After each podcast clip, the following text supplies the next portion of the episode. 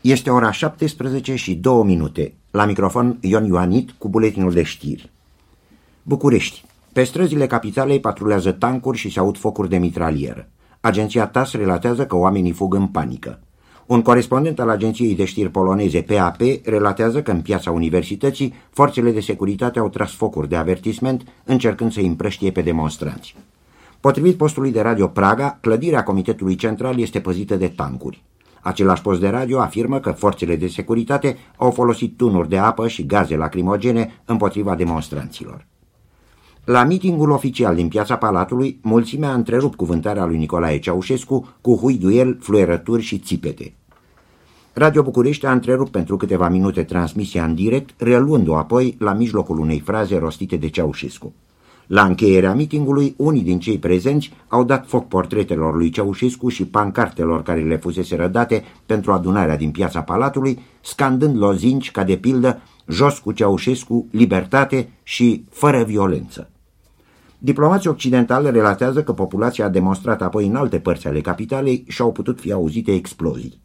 Potrivit unui corespondent al agenției de știri sovietice TAS, exploziile ar fi fost provocate de grenade cu gaze lacrimogene folosite de forțele de securitate pentru a împrăștia pe demonstranți. Tot TAS relatează că mulțimi de oameni au demonstrat pe bulevardul Magheru, scandând lozinci anti-Ceaușescu și că în diferite părți ale capitalei au avut loc ciocniri între forțele de securitate și demonstranți. Timișoara în pofida declarării stării de urgență în județul Timiș, mii de persoane au luat parte astăzi la demonstrații antiguvernamentale la Timișoara. Potrivit unor relatări parvenite în Occident, mari grupuri de demonstranți s-au îndreptat astăzi spre centrul orașului, purtând drapelele naționale și scandând lozinci anti-Ceaușescu. Nu au fost semnalate acte de violență. Potrivit unor relatări anterioare, majoritatea forțelor de securitate au fost retrase din regiune după actele de violență de la sfârșitul săptămânii trecute. Budapesta. Ministrul de externe maghiar, Gyula Horn, a relatat că guvernul de la Budapesta a decis abrogarea tratatului de prietenie și cooperare din 1948 cu România ca urmare a recentelor evenimente. La o conferință de presă, Horn a mai declarat că, potrivit unor informații credibile, în vestul României au loc ciocniri între forțele armate și cele ale securității. Se pare că unii soldați au refuzat să execute ordinele de a trage în demonstranți și s-au alăturat manifestanților. Horn a afirmat totodată că, potrivit informațiilor deținute, între 1000 și 2000 de persoane au fost ucise la Timișoara și în împrejurim ca urmare a ciocnirilor dintre forțele securității și demonstranți.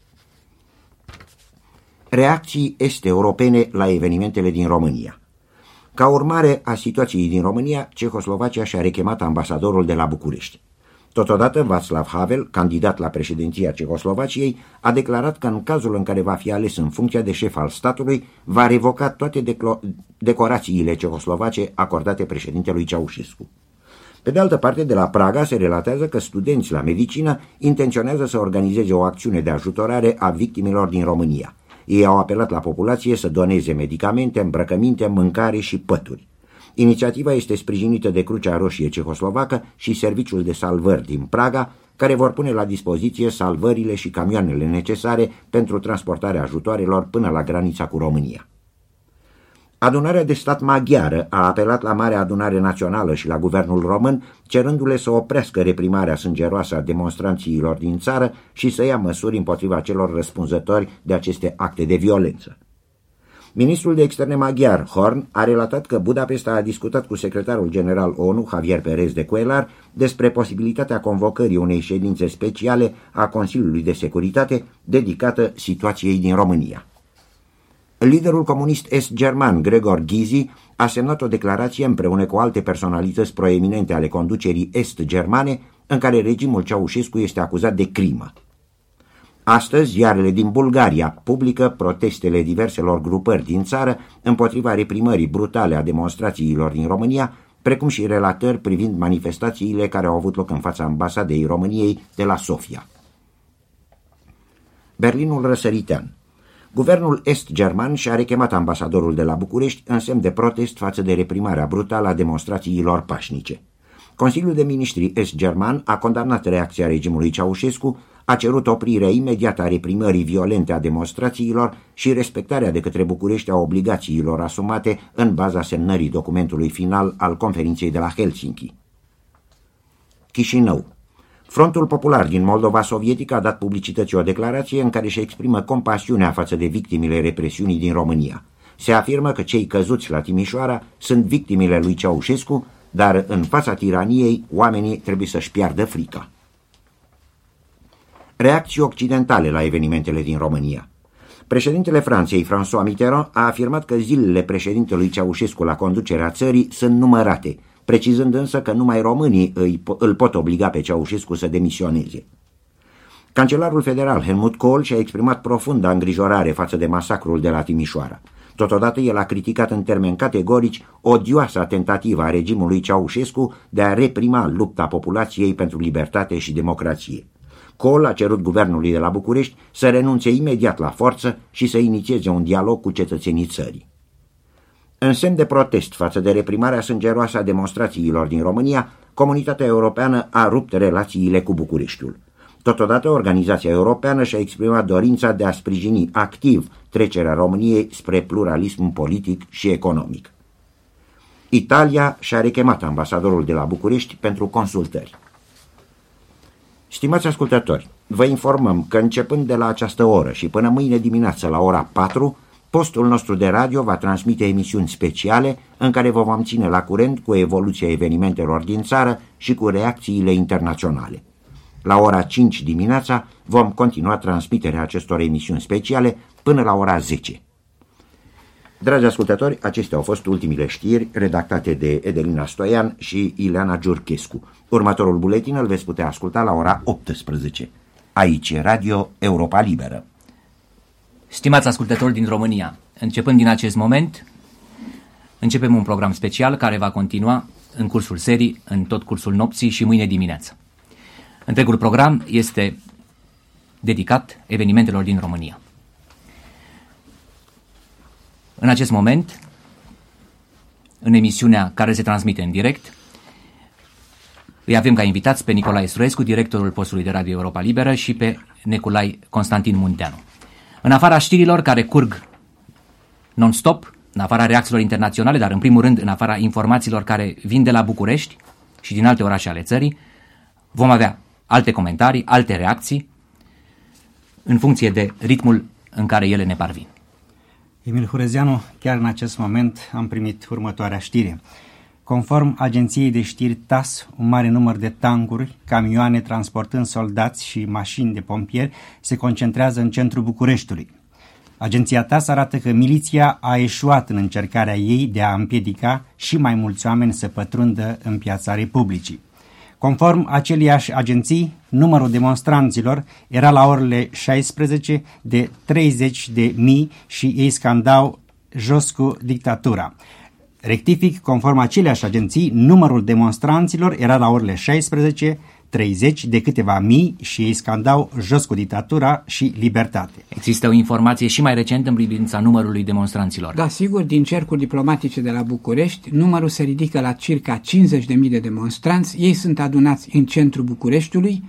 Armata, mai bine zis, forțele de securitate, forțele de securitate, bineînțeles, sunt prezente, în unele cazuri s-a tras, în altele nu, s-a folosit de data aceasta gaze lacrimogene, uh, iar demonstranții strigau armata e cu noi, armata e cu noi. O știre asemănătoare a fost transmisă și de postul de radio Praga, care arată că în centrul capitalei au apărut de asemenea tancuri și se aud focuri de arme automate din mai multe puncte ale orașului. Radio Praga susține că numărul demonstranților crește mereu. Se spune de asemenea că poliția a făcut uh, uz de gaze lacrimogene, grenate de fum, tunuri cu apă. Conform unei corespondențe diplomatice occidentale, numărul demonstranților oscilează, crește, s-ar părea, din câte se spune. O informație transmisă inițial la ora 16.40 de către postul de radio de la Praga al Cehoslovaciei revine din nou este vorba de uh, următoarea situație. În Comitetul Central al Partidului Comunist Român este păzit de, în continuare de tancuri și de trupe. De la Budapesta, agenția UPI relatează că demonstranții din România au sfidat miliția și armata, ridicându-se într-un val de revolte ce a cuprins mai multe orașe din țară și s-a soldat cu mii de victime. Gazeta Wyborcza, organul Solidarității din Polonia, a scris astăzi că protestele din ultimele 5 zile din România s-au extins de la Timișoara, la Brașov, Iași, Sibiu, Bistița, Giurgiu, Curtici, Călăraș, Constanța și Arad. În cursul acestei zile am fost informați prin telefon că la Sibiu s-au auzit focuri de armă. Demonstrații au loc de asemenea la Arad, unde, potrivit unor martori oculari care au comunicat telefonic în această zi, în ultimile ore, în Occident, ar fi declanșată o grevă generală. Frontiera cu România rămâne închisă. Pasagerii unui tren care a sosit de la Varșovia joi, după ce au trecut prin România, au relatat că la fiecare compartiment sunt postați câte doi milițieni care îi împiedicau pe călători să coboare ori să se urce în tren. În privința Aradului, am putut vorbi cu un martor ocular care a spus că duminică a fost o demonstrație la Arad pe care forțele de securitate au reușit după câteva timp să o împrăștie. Ce s-a întâmplat în continuare va trebui să urmărim. Pasagerii polonezi sosiți în România au relatat că în gări au văzut și auzit demonstranți care strigau în timp ce miliția și securitatea căuta să îi împiedice. Mai mulți demonstranți răniți și bandajați la cap erau ridicați de milițieni. Radioul Iugoslav a anunțat că manifestațiile din România s-au extins în orașele și satele din jurul orașului Timișoara. Agenția Taniuga a anunțat joi că Agerpresul a început să transmită lungi mesaje de pretins sprijin la adresa lui Ceaușescu trimise de organele de stat, numindu-l pe acesta vulturul Carpaților și soarele comunismului românesc. În schimb, Ministerul de Externe de la București a refuzat să primească o serie de diplomați care veneau să protesteze împotriva procedeelor aplicate de regimul Ceaușescu împotriva demonstranților. Este un procedeu cu totul neuzitat. Deși la Timișoara uh, a fost uh, instaurată starea de necesitate, demonstrațiile continuă în acest oraș. Mii de timișoreni au participat și astăzi în proteste antiguvernamentale împotriva dictaturii Ceaușescu.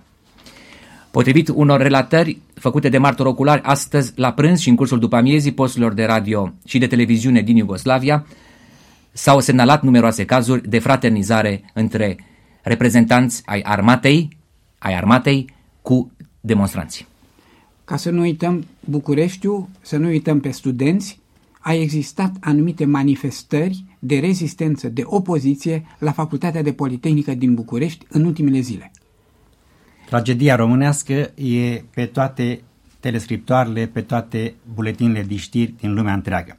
Iată de la Viena, agenția Associated Press relatează că demonstrațiile împotriva lui Nicolae Ceaușescu s-au răspândit astăzi în București, unde miliția a strigat jos Ceaușescu și s-au auzit explozii.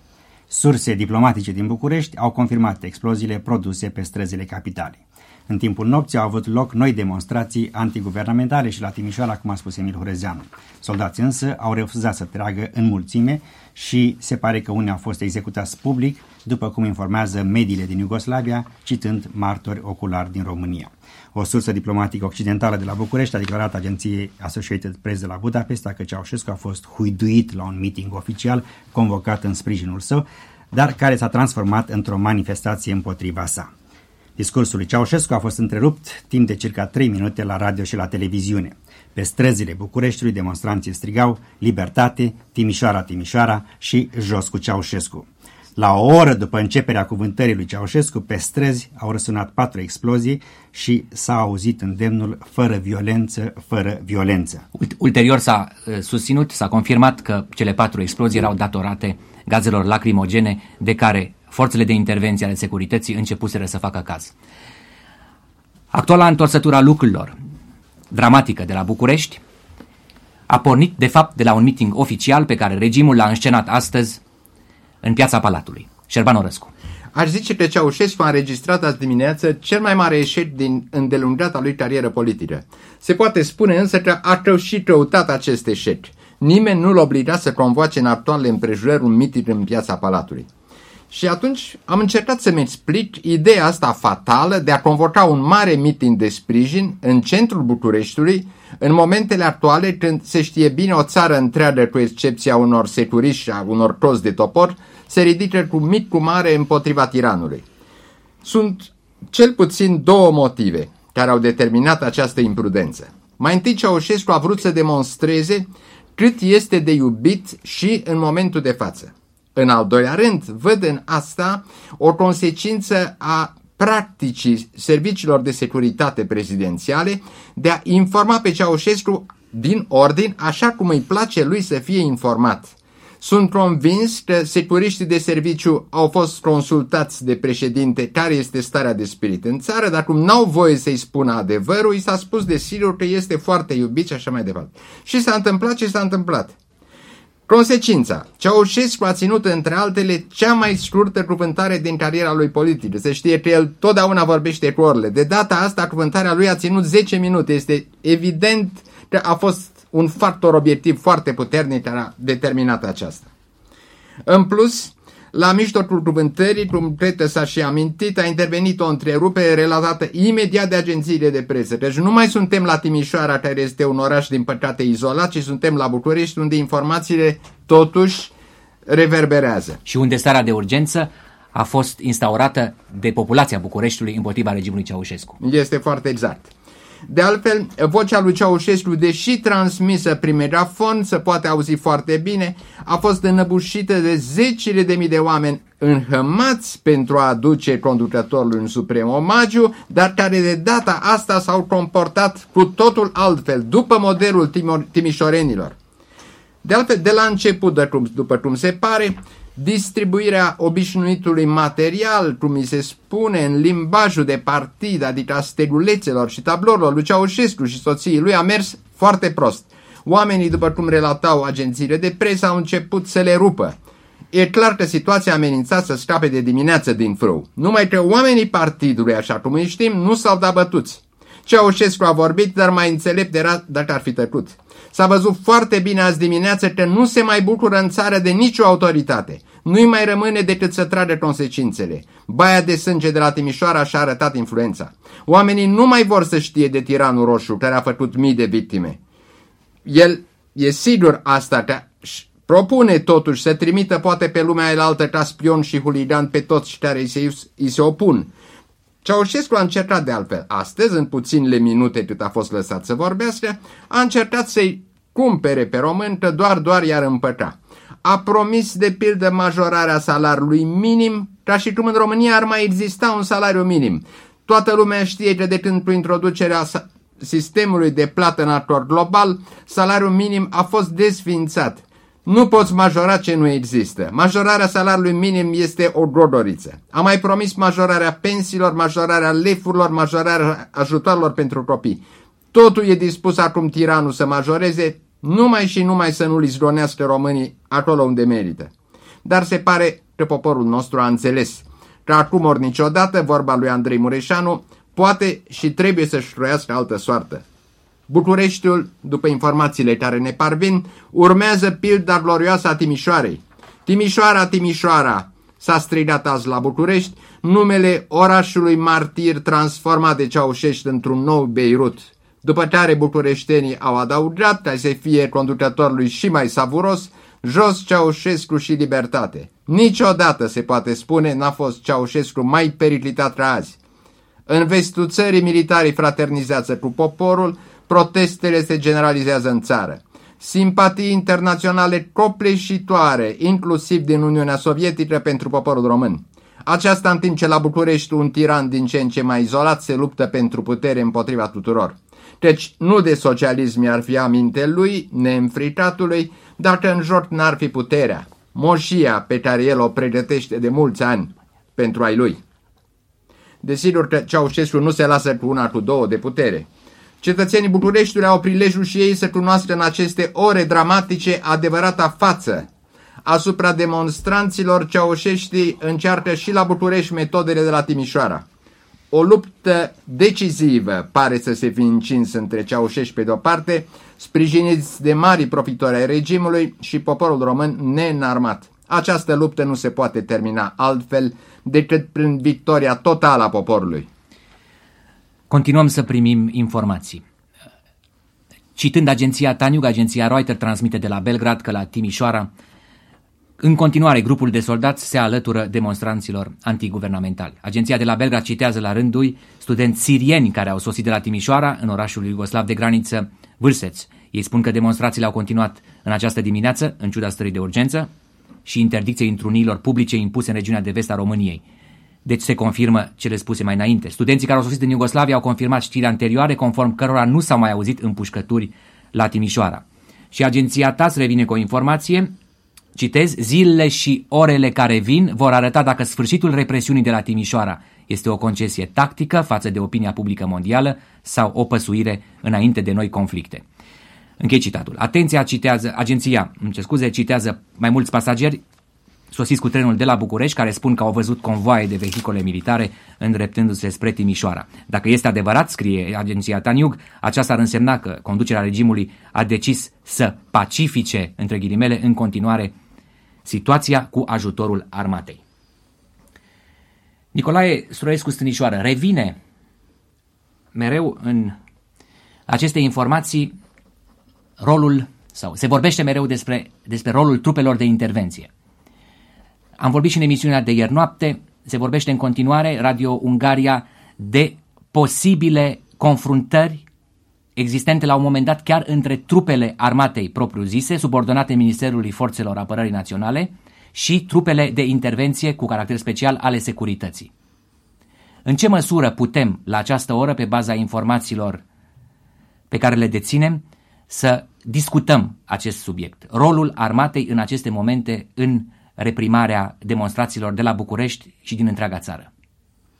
Eu aș zice că, indiferent de noianul informațiilor, care încă sunt fragmentare, ar fi bine să ne referim și la situația fundamentală, și anume, armata este una dintre instituțiile tradiționale ale unei țări. Pe de altă parte, știm și din experiența altor țări că între armată și sistemele totalitare, între armată și forțele de securitate, a existat întotdeauna cel puțin o tensiune. Și în Germania nazistă. În Germania nazistă, între Wehrmacht și, și Gestapo. Și Gestapo, SS și alte formații. Se știe că au fost etape de gravă încordare între cele două, când forțele acestea politice și de securitate au încercat să scoată pur și simplu din viața politică și tradițională a țării Wehrmachtul, armata tradițională. Este normal ca o armată să practice de-a lungul timpului anumite tradiții care corespund continuității țării respective.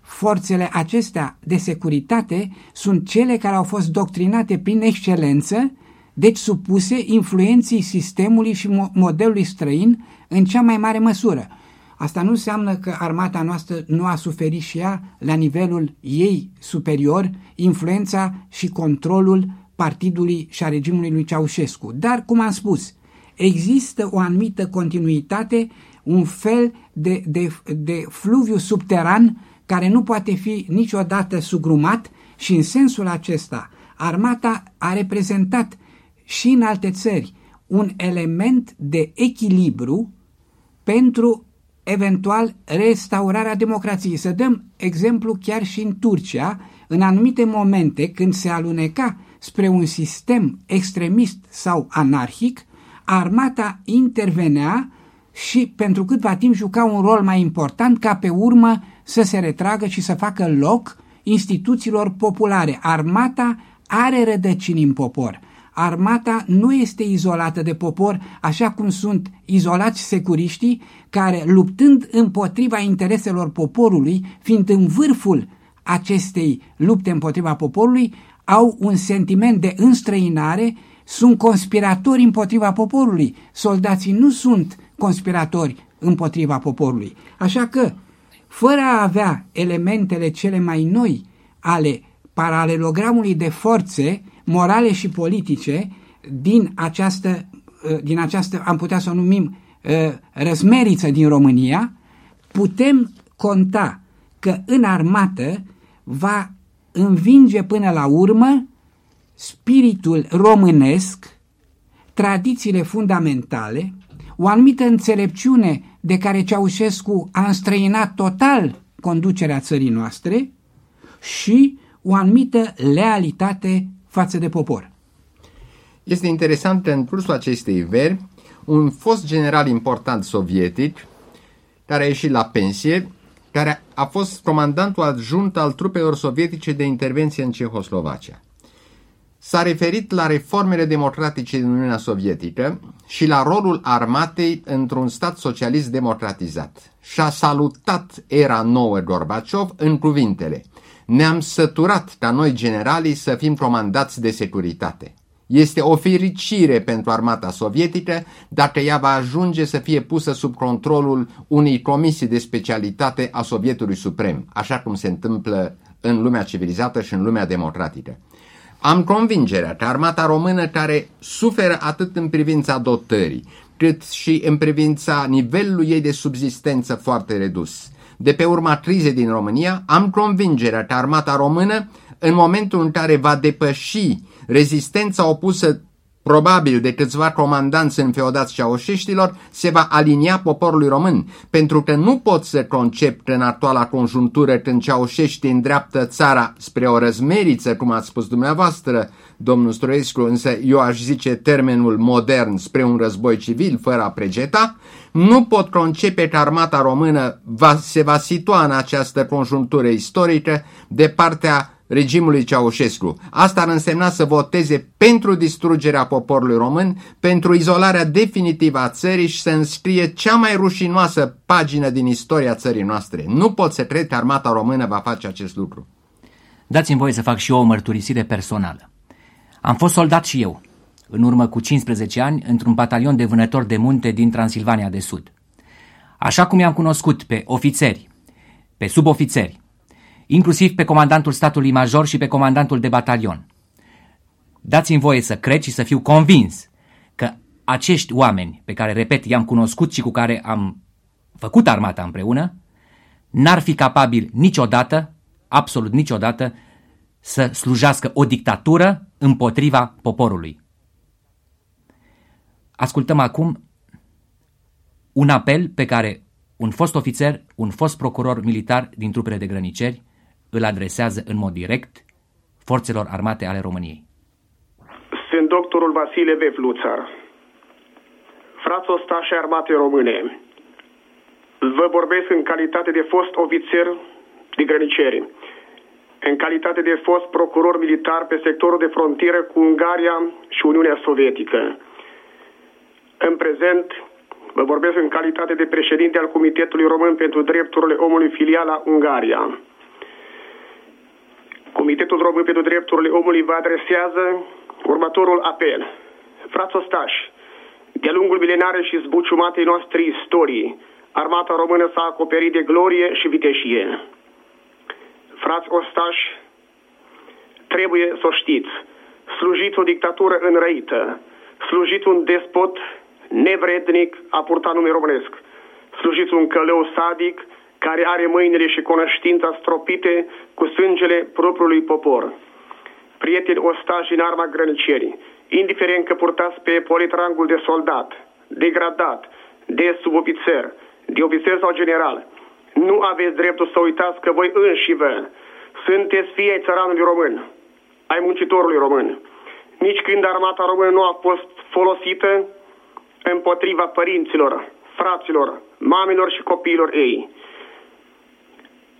manifestați clar viziune și discernământ la înălțimea rangului și a vârstei ce le aveți.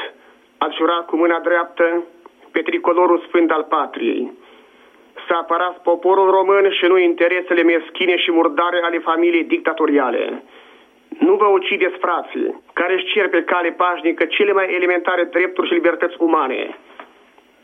Frați soldați, gradați sub ofițeri, ofițeri și generali, refuzați să executați dispozițiile criminale ale regimului dictatorial impus de doctrina comunistă. A nu executa ordinele de a trage în oameni, în frații noștri, înseamnă suprema dovadă de cel mai arzător și înălțător patriotism. Aceasta este adevărata dragoste de țară și nație. Judecata dreaptă și imparțială a istoriei nu o să vă ierte. Refuzați să mai apărați dictatura și teroarea comunistă, instaurată de cel mai înrăi și neîmpăcat dușman al ființei și valorilor umane, Ceaușescu. Fiți la înălțimea ostașului din 1907. Acesta a refuzat să îndrepte arma contra țăranului răsculat.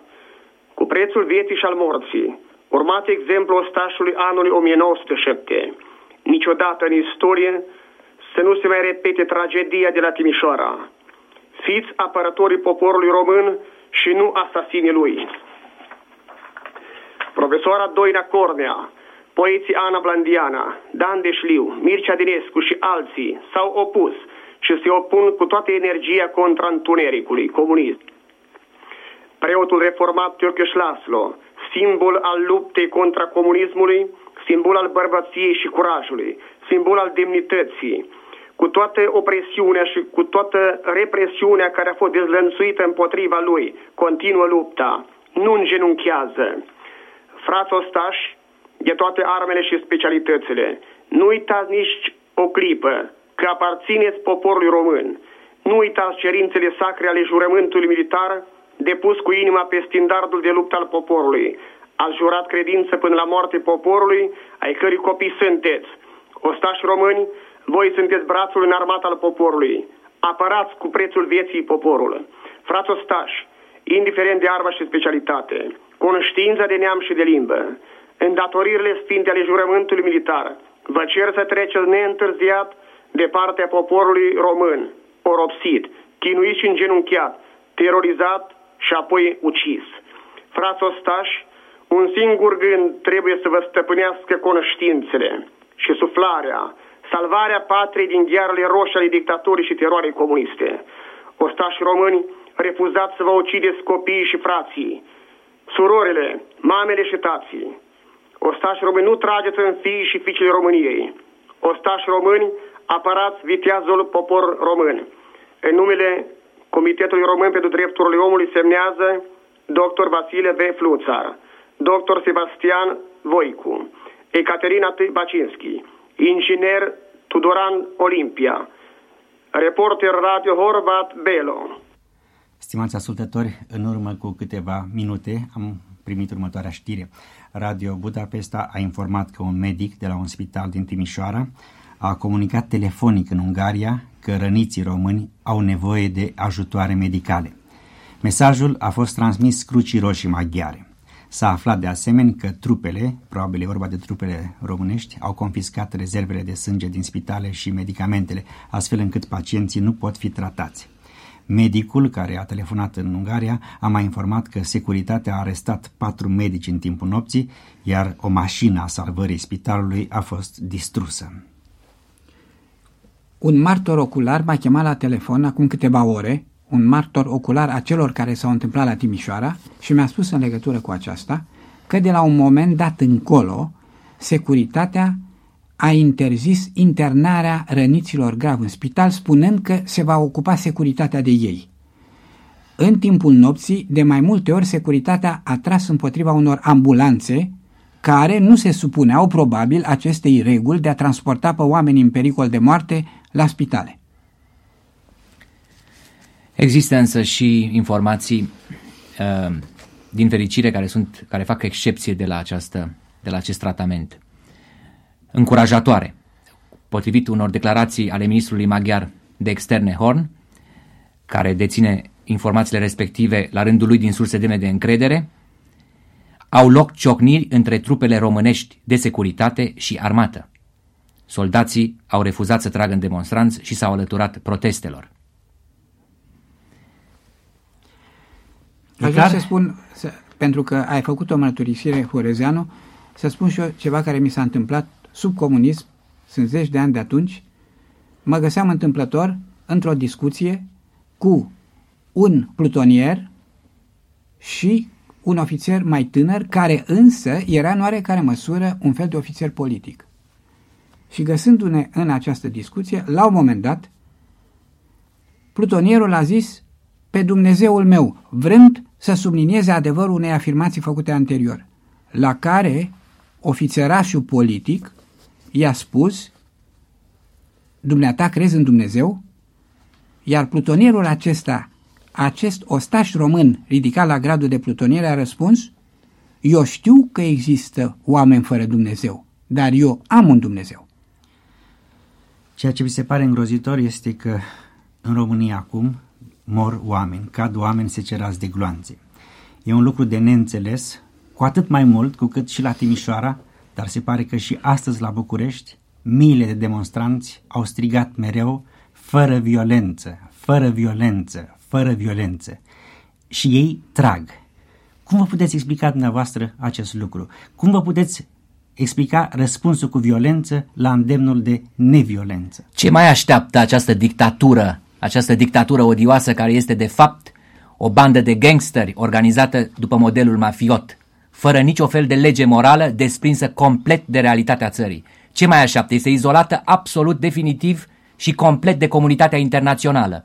Acum, în mod sângeros, din nefericire, are dovada izolării de către propriul popor. Ce mai așteaptă? Cred că recurgerea la violență este semnul că a pierdut total nu numai controlul și autocontrolul, dar a pierdut, ca să vorbim în termeni sportivi, partida. Pentru că în epoca noastră, cu toate că comunismul este pornit de la violență, e în fond un sistem bazat pe teroare, în toate celelalte țări socialiste, în ultimii ani, recurgerea la violență a fost exclusă pentru că, în raport cu evoluția actuală din Europa, este așa de evident că nu se poate rezolva nicio problemă prin violență, încât recurgerea aceasta la violență este marea, marea neputință.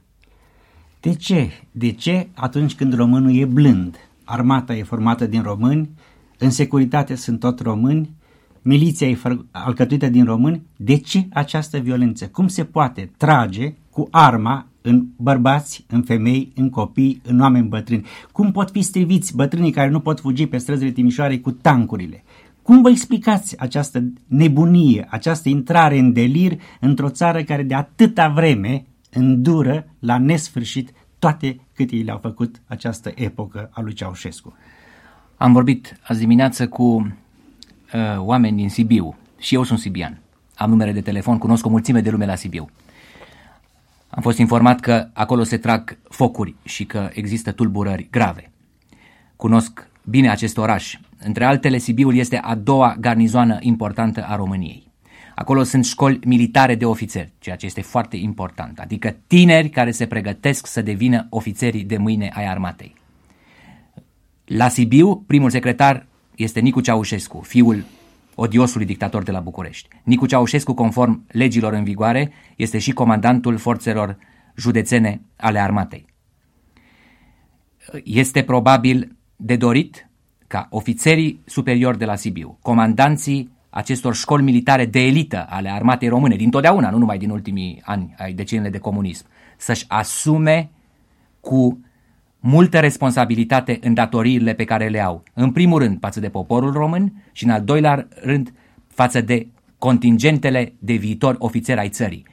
Dacă acești viitori ofițeri ai țării, astăzi elevi de școală militară, sunt obligați, au fost obligați astăzi să tragă la Sibiu un popor, conștiința lor va fi pătată pentru totdeauna. Ei reprezintă, într-un fel, viitorul armatei române, viitorul corpului ofițerilor. Va fi o rană greu de vindecat. Da, violența care s-a produs astăzi în România este combinația cu siguranță între, pe de o parte, absolutismul politic însetat de putere, care, prin definiție, recurge la forță, și lașitatea anumitor niveluri sub stăpânul absolut, care nu înțeleg să-și exercite propriul lor control, controlul conștiinței lor. Aici este cheia problemei. Conștiința individuală și socială care a început să se manifeste în România nu poate să se izoleze de evoluția generală morală din Europa răsăriteană, ori militarii sunt și ei parte a acestei conștiințe. Prieteni, suntem asaltați de mesaje de tot felul care ne vin, mesaje de solidaritate, mesaje de indignare din toate părțile, pe toate căile. Din țară, din străinătate, din toate țările lumii. De peste tot. Colegul Victor Moroșan, aflat în momentul de față în Elveția, a primit ieri un mesaj foarte important scris de un grup de intelectuali. Un mesaj pe, Victor, pe care Victor Moroșan ni-l va citi imediat. Mărturiile cele mai intense de compasiune și solidaritate cu participanții la demonstrațiile de la Timișoara și din celelalte orașe ale țării au fost aduse de diversi cetățeni elvețieni, unii de origine română, reveniți în ultimile zile din România. Între aceste gesturi de solidaritate se înscrie transmiterea unui document extrem de important, redactat la București, din partea unei grupări de intelectuali, între care, ni se spune, se află numeroși profesori, medici și juriști. Gruparea se autointitulează Comitetul Român pentru Exercitarea Drepturilor Omului, sau, pe scurt, după inițialele sale, CREDO. Apelul acestei grupări a fost redactat săptămâna trecută, înaintea declanșării demonstrațiilor de la Timișoara, dar, în esența sa, credem, își păstrează întreaga actualitate și vi-l transmit ca atare. Îndemnuri pentru acum ori niciodată. Ne adresăm tuturor celor în care mai trăiește speranța, tuturor celor pe care îi mai conduce voința, celor care mai văd, celor care mai aud, tuturor inimilor vii. Frați români, poate exista o nenorocire mai mare pentru un popor decât aceea de a fi scos din istorie, este de plâns nenorocirea oricărui popor nimicit în luptă, este de pomenit îndârjirea oricărei țări șterse de pe fața pământului. Dar să fim noi oare singurul popor sortit să piară îngropat de viu sub minciună, singurul popor târât în afara timpului și în afara hărților de delirul președintelui Ceaușescu? Suntem 23 de milioane. Știm cu toții că o societate civilă, liberă și responsabilă este absolut necesară și imediat posibilă. Ceea ce părea până mai ieri de necrezut, astăzi se întâmplă în jurul țării noastre. Și nimeni nu ne va ierta că într-un asemenea moment am așteptat o minune și nu am strigat din răsputeri dorința noastră unanimă de a exista într-adevăr. Nu avem de dat nicio luptă sângeroasă, nu avem de purtat niciun război civil, căci nu suntem în mod real împărțiți în grupuri sociale cu interese vitale diferite. Suntem doar manipulați cu milioanele pentru a crede că alcătuim categorii distincte, învrăjbite printr-o grosolană de făimare reciprocă, întreținută cu dibăcie. Și astfel nu mai putem avea încredere în intelectuali care, chipurile, nu produc nimic trăind pe spinarea muncitorilor și țăranilor. Nu mai putem aștepta nimic bun de la muncitori care, chipurile, nu muncesc deloc, mulțumindu-se cu ce fură și cu prestații clandestine. Nu mai putem suferi nici pe țărani care, chipurile, ascund produsele pământului pentru a le vinde la prețuri de speculă. Nimeni nu mai poate suporta pe nimeni, căci toți încearcă și culmea, toți reușesc să-și creeze meschine avantaje personale cu care sfidează ideea de existență cinstită, o idee rămasă astfel fără popor. Și iată cum sufletelor noastre li s-au dat haine de culori diferite, dar în fond aceleași haine de deținuți, căci suntem toți prizonierii aceleiași terori. Această teroare ne-a organizat și ne-a supravegheat atât de bine fiecare gest exterior, încât a reușit să ne umple, să locuiască interiorul ființei noastre. O clică de familie, o mână de oameni și uneltele lor au instaurat pervers și tenace o perpetuă stare de lege marțială și au uzurpat cu obrăznicia ignoranței funcții publice și titluri științifice, în care puținătatea minților nu le-a permis să simtă fiorul înalt al responsabilităților ci numai bucuria nătângă a privilegiilor. Pentru toți ceilalți membri ai societății a rămas doar sclavia, mai mult sau mai puțin camuflată, dublată de minciuna și umilința fără seamăn a cântărilor înălțate tiranului. Într-o goană permanentă după hrană, într-o luptă periodică cu frigul, într-o continuă stare de șoc generată de imposibilitatea de a oferi copiilor și bătrânilor minimul de asistență necesară, ființa biologică a poporului nostru s-a alterat structura sa psihică s-a prăbușit în disperare. Pentru noi toți cei maturi, rămași fără sprijinul unei scări de valori, năruită sub loviturile ideologiei, ca și pentru tineretul apatic ale cărui speranțe s-au unecat în mlaștina educației doctrinare, mai există o singură cale cinstită, Sfânta Reconciliere Națională, care să ne adune într-un singur gând și să ne organizeze într-o singură voință, aceea de a redeveni oameni. Dacă este adevărat că toți am supraviețuit datorită unor compromisuri pe care le-am plătit cu propria noastră libertate, este momentul ca fiecare să-și asume partea lui de lașitate și cu un efort suprem să-și asume și partea lui de curaj. Șansa unui popor de a răsturna o dictatură nu se oferă de două ori în istorie. Ceaușescu și oligarhia din jurul său au realizat performanța de a fi urâți atât de mulțimea celor terorizați, cât și de puzderia de unelte mărunte ale terorii. Trebuie să mai existe printre noi preoții care să ne facă să credem, adevărat și curat, nu neapărat în rai, ci în faptul simplu că Dumnezeu ne va ajuta în lupta cu răul. Trebuie să mai existe printre noi cărturarii care să ne învețe, adevărat și curat, nu dorința de glorie, ci faptul simplu că țara ne va răsplăti pentru izbânda binelui. Nu este nevoie de răzbunare pentru trecut, nu ne trebuie utopii pentru viitor. Pentru tot ce a fost este suficient un singur cuvânt, destul. Pentru tot ce va veni este suficientă o singură lozincă, să revenim la normal. Astfel, când sentințele istoriei sunt atât de evidente, atât de implacabile, frica celor care ne-au batjocorit a atins proporții uriașe și nimic nu trebuie să ne oprească de a le smulge toate drepturile noastre fundamentale, pe care acum sunt dispuși să le facă să dispară sub o avalanșă de jumătăți de măsură. Avem nevoie de o rezistență compactă și mereu prezentă, care să împiedice teroarea să ne strivească unul câte unul, oriunde ne urmărește aceasta, la locul de muncă, pe stradă sau acasă.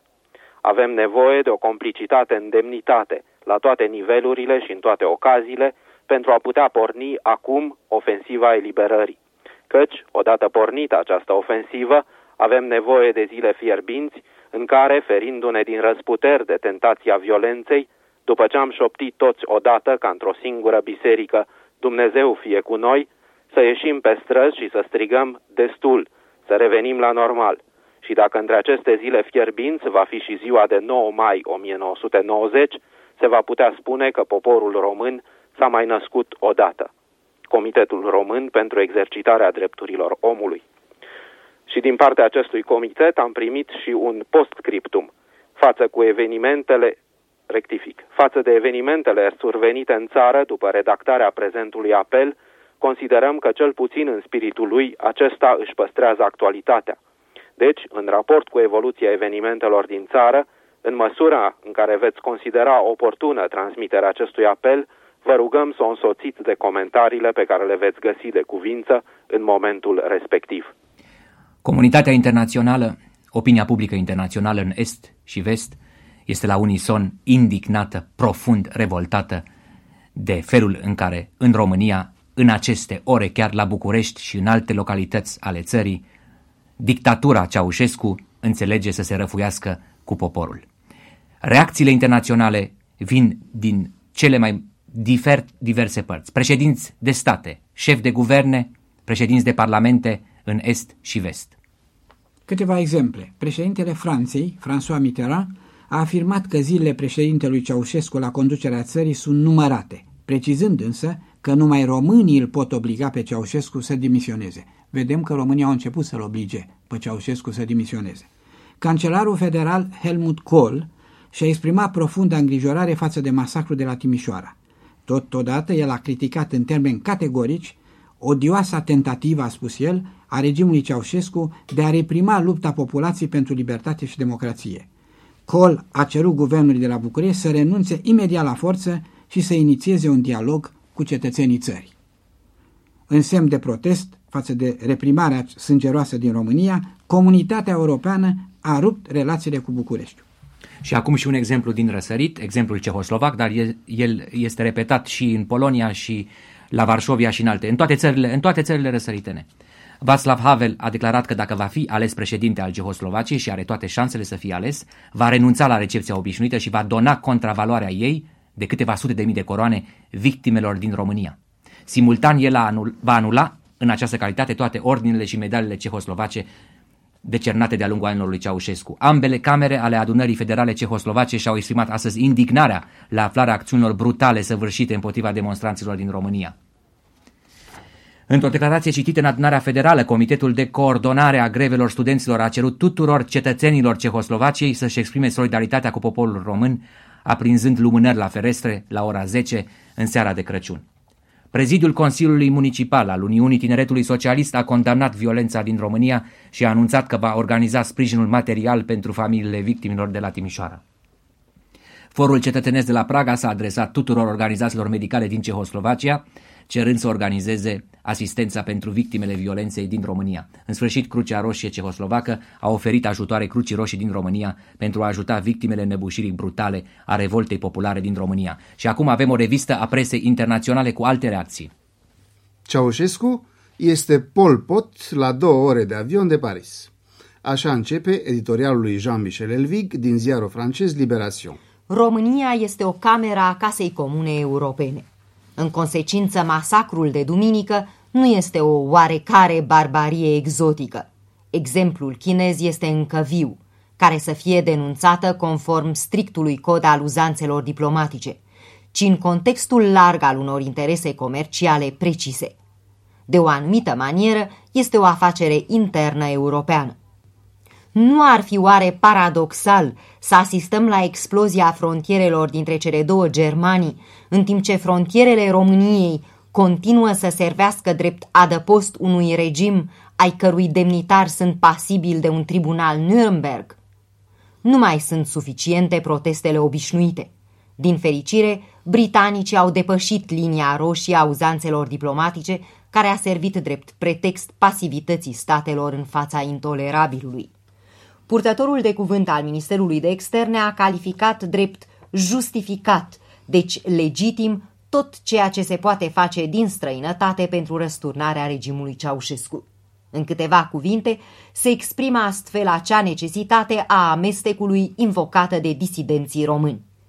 Dacă crimele împotriva umanității sunt imprescriptibile, Putem accepta oare ca criminal notorii să se poată ascunde în spatele dreptului internațional pentru a scăpa de pedeapsa delictului de drept comun? O chestiune delicată, dar în cazul României, urgența amestecului este suficient dovedită în lumina valorilor împărtășite astăzi public de la Atlantic la Urali. Corespondentul la Moscova al ziarului Le Figaro, Pierre Bosev, este mai prudent, ne spune că rușii joacă într-un fel cartea prudenței. Prudență, prudență. La urma urmelor, România este o țară frățească, iar doctrina Brejnev aparține trecutului. Deci nu se pune problema vreunui amestec în afacerile interne ale tovarășului Ceaușescu, nici măcar printr-o încruntare – Vadim Perfiliev a rămas deci neclintit când a anunțat că la cererea autorităților de la București, călătoriile turiștilor sovietici în România se suspendă din cauza condițiilor meteorologice nefavorabile. Purtătorul de cuvânt al Ministerului de Externe s-a repliat deci în spatele pozițiilor sovietice de strictă neutralitate, pentru a refuza să comenteze evenimentele de la Timișoara. Și totuși, Moscova vădește destulă neliniște față de ceea ce se petrece în România. Dovadă relatarea corespondentului de la București al ziarului Izvestia, care, fără să vorbească despre morți, se referă la informații cu caracter particular. Este o sursă care până acum câteva luni era inexistentă în Uniunea Sovietică și de care corespondentul se folosește pentru a spune că manifestanții de la Timișoara au cerut schimbări în conducerea țării. În ziarul german Frankfurter Rundschau, Karl Grobe publică un amplu articol de fond intitulat Moștenirea lui Ceaușescu. Privită de la Teheran, România este o țară liniștită și echilibrată. Așa a descris-o Nicolae Ceaușescu gazdelor sale iraniene.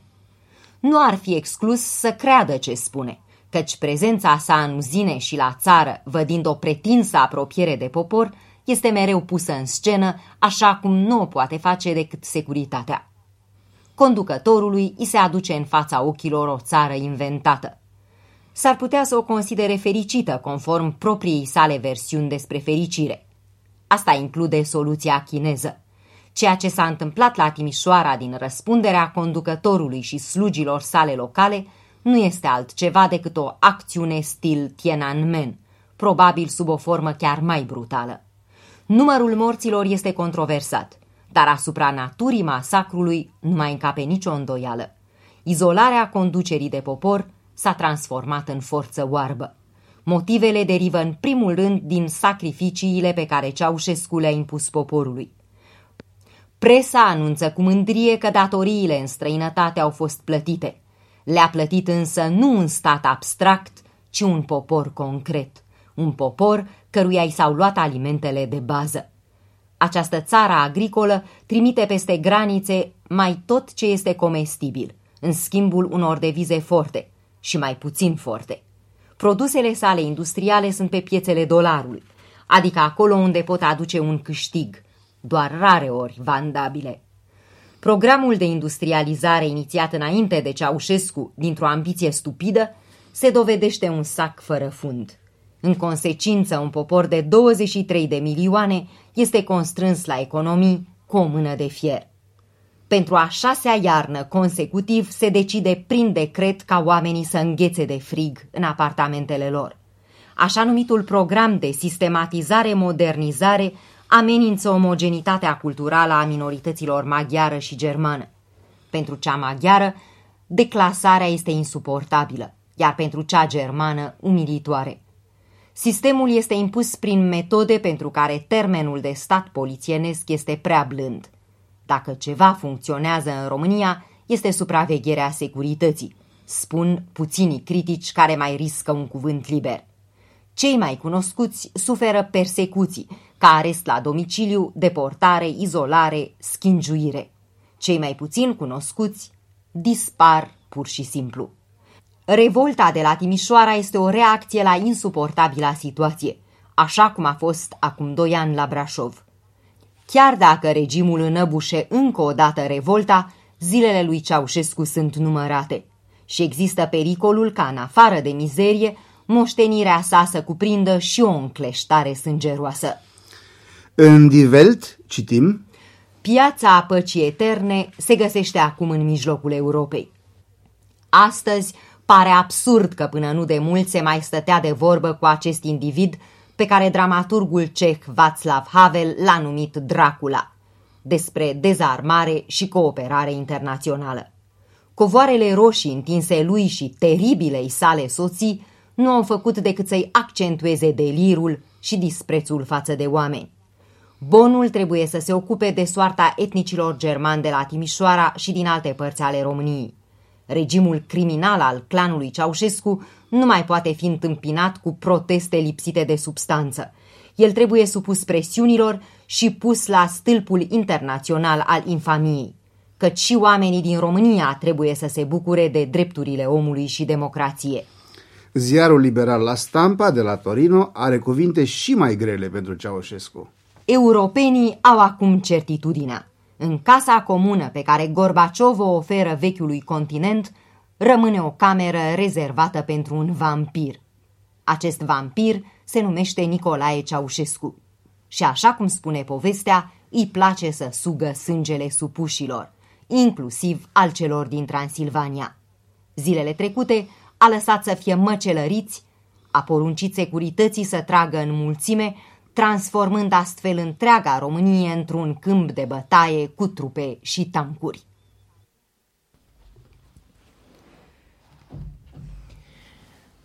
Vă reamintim, stimați ascultători din țară și din străinătate, că în programul nostru au intervenit modificări. Datorită evenimentelor tragice din România și evoluției uh, lor îngrijorătoare, foarte îngrijorătoare în continuare, programele noastre se vor ocupa exclusiv și în direct în cursul acestei seri și în cursul nopții de situația din România. Transmitem știrile